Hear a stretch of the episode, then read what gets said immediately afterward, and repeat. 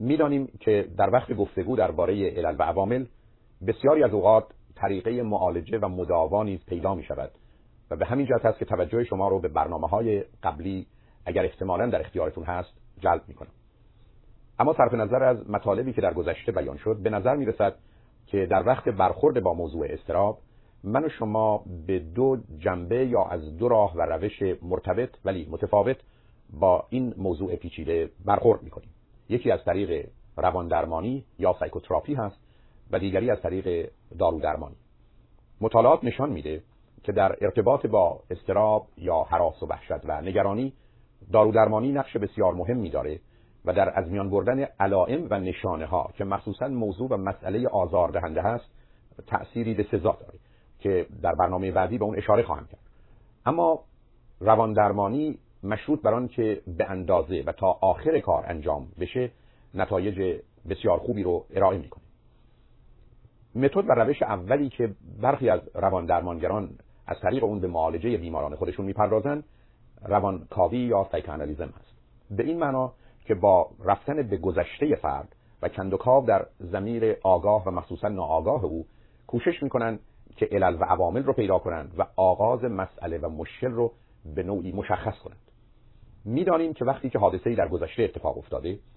و به درستی با اون در زمان خودش برخورد نشده نه تنها این حادثه با خودش مقداری انرژی و نیرو داره با خودش زهر و سمی به جهت آزار رساندن و آسیب من و شما خواهد داشت. و بنابراین با مراجعه به گذشته و به نوعی به وجود آوردن و یا تکرار خاطره گذشته آنچه که به عنوان ری اکسپریانس دربارش سخن می‌گوییم شرایطی رو فراهم می‌کنیم که حادثه در صحنه ذهن حاضر بشه و اگر این بار به درستی با اون برخورد کنیم توان این رو پیدا می‌کنیم که انرژی و سهم و زهر اون رو از اون ماجرا بگیریم و در نتیجه فرد خودش رو آزاد ببینه. کار روانکاوی مخصوصا وقتی که به طریق درست خودش صورت بگیره هدف به نوعی به صحنه آگاه و آشکار رساندن خاطره است که به گونه پنهان شده یا برخی از اوقات اگر پنهان نشده به شکل و فرمهای مختلف خودش رو در آورده و به نوعی مانع از اون میشه که من و شما با شناسایی اون به طریق درست با اون برخورد کنیم. اما مطالعات اخیر مطلب رو کمی مختلف و متفاوت از آنچه که شاید طی صد سال گذشته درباره اون میاندیشیدیم ارائه دادن. به این معنا که می‌دانیم که وقتی که حادثه اتفاق میفته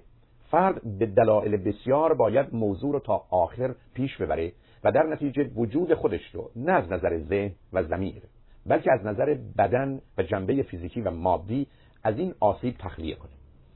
اجازه بدید که در این باره توضیح رو درباره حیوانات به آگاهیتون برسونم تا مطلب به درستی روشن بشه. می‌دانیم که برخی از حیوانات به دلیل ضعیف و زبون بودن خودشون و به خاطر همون بسیار کمخوابی چون وحشت از خوابیدن دارند که خوراک دیگران بشن در حالی که حیوانات قوی و نیرومند خوابی بسیار طولانی دارند در یک روز برخی از اوقات دهها بار در معرض خطر مرگ و نابودی قرار می‌گیرند و از صحنه مرگ میگریزند. اما به دلیل اینکه فعالیت بدنی و فیزیولوژیکی خود را به انجام میرسانند و پایان میدن حتی ثانیه یا دقیقه هایی بعد از رفع خطر حالت عادی به خود می‌گیرند و حادثه ای که لحظاتی قبل اتفاق افتاده در اونها تأثیری نداره. بسیاری از حیوانات از طریق اتومبیل و یا هلیکوپتر تعقیب شدند و بعدا با زدن ماده بیهس کننده اونها رو بیهس و بیهوش کردند. و به دلیل اینکه مایل بودند درباره اونها تحقیقاتی انجام بدن یا حرکات اونها رو مورد مطالعه قرار بدن بعد از مدتی اونها رو آزاد کردند حیوانات بعد از آزادی مدتی به حرکات غیرعادی می‌پردازند و با جست و خیزهای عجیب و غریب به نوعی حال که خلاص شدن ظاهرا رفتار و واکنش متفاوتی دارند. اما مطالعات نشون داده که از این طریق در حقیقت کار ناتمامی رو که در قبل یا بعد از بیهسی و بیهوشی داشتن رو به نوعی به پایان میرسانند و بنابراین بعد از مدتی حالت عادی پیدا می‌کنن به صورتی که ابدا اتفاقی نیفتاد. این کار در خصوص انسان نیز صورت گرفته. به این معنا که برخی از افراد رو به صحنه حادثه‌ای که برای اونها اتفاق افتاده برگرداندن و یا از طریق تخیل و تصور اونها زمیر و ذهنشون رو به گونه‌ای به کار گرفتن که حادثه گذشته رو به نوعی دوباره تجربه کردند اما این بار به اونها این فرصت رو دادند که با حرکات بدنی یا فریاد یا گریه یا دشنام یا حتی برخی از اوقات احتمالا با کوبیدن دست و مشت بر روی بالشی و یا چیز نرم دیگری که به اونها آسیب نمی‌زنه خشمشون رو قهرشون رو ترسشون رو ابراز کنند به بیان دیگه به اونها فرصت داده شده که خود رو از نظر بدنی و تحمیلی که به اونها میشه آزاد و آسوده کنن و در نتیجه تا زمانی که مایل هستن گریه کنن فریاد بزنن وحشت کنن نگران بشن ناراحت بشن و در نتیجه آنچه را که به عنوان مسیر و پروسه انجام یک چنین رفتار و حالتی هست رو به پایان برسونه. عجبان که افرادی که ده 20 سی سال از موضوعها و مطالبی جزئی یا کلی به صورت مشخص یا فراگیر ترس و وحشتی داشتن از اون به بعد احساس بد خود رو از دست میدن و دیگر نگرانی و یا ترس و وحشتی سراغ اونها نمیدن بنابراین به نظر می‌رسه که برخلاف تصوری که داشتیم که موضوع جنبه روانی یا احتمالا زمیر و ذهن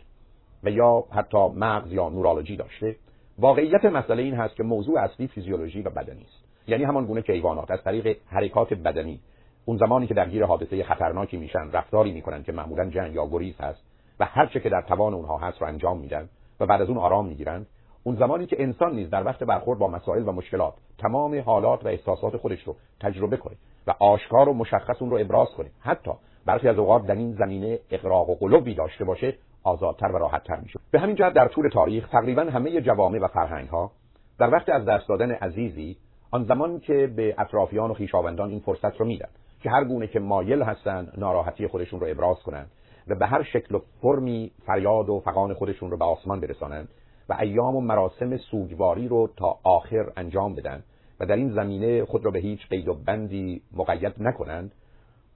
فرصت و امکان اینو پیدا می‌کنن که زندگی عادی خودشون رو ادامه بدن. و بنابراین مراسمی از این قبیل که در همه جا دیده میشه و برخی از اوقات از نظر مردمان دیگر غیر عادی و حتی ناراحت کننده است در یک چارچوب فرهنگی اون زمانی که فرد اون رو عادی و معمولی می‌دونه بسیار مفید خواهد بنابراین امروزه می‌دانیم که اگر بدن من و شما در وقت احساس خطر فرصت و امکان اینو پیدا کنه که خودش رو به نوعی آزاد و تخلیه کنه به خاطر اینکه زمیر و ذهن با موضوع کنار خواهد آمد و یا حتی اون رو فراموش می‌کنه اما امروزه می‌دانیم همان گونه که به درستی فروید اشاره کرد بدن آسیب گذشته رو فراموش نمی‌کنه. و در نتیجه اگر فرصت ابراز حال خودش رو داشته باشه توان اینو پیدا می‌کنه که موضوع رو از خودش دور کنه. درست مانند کسی که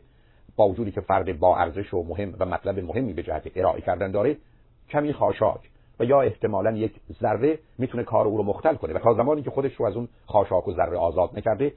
احتمال و امکان ادامه رفتار عادی خودش رو نخواهد داشت.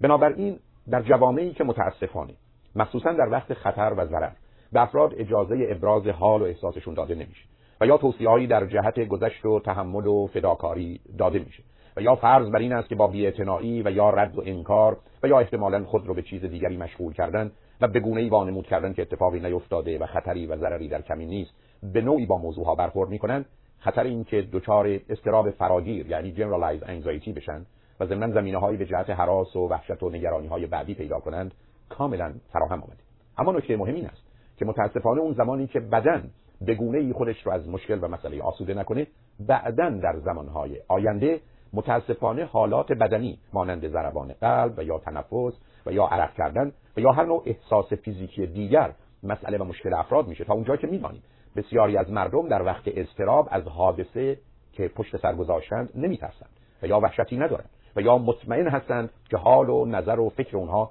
بد و غلط و غیر واقع بینانه است. اما توانایی کنترل واکنش ها و رفتار نامناسب بدن خود و یا اجزای اون رو ندارن و ارگان ها به صورتی حرکت می‌کنن که اونها خطر مرگ و نابودی و یا احساسات و عواطف دیگر رو پیدا می‌کنن. بنابراین مسئله بسیار مهم در کار روانکاوی تنها این نیست که من و شما به گذشته مراجعه کنیم و احتمالا از آن بگذریم و یا خاطره ای رو فقط در صحنه ذهن حاضر کنیم بلکه مهم این هست که اون حادثه رو با تمام قدرت و شدت حتی بیشتر از آنچه که بوده تجربه کنیم ولی این بار اجازه بدیم که نه تنها زمیر و ذهن بلکه مخصوصا بدن من و شما هر گونه اقدامی رو که مایل هست انجام بده و به گونه ای رفتار کنه که خود رو از موضوع خلاص کرده و همه انرژی خود رو تا حد آخر و تمام خودش تخلیه کنه. اگر این اتفاق بیفته سبب خواهد شد که من و شما یک حادثه رو فقط در گذشته داشتیم و به هیچ وجه تأثیری در آینده و زندگی من و شما نخواهد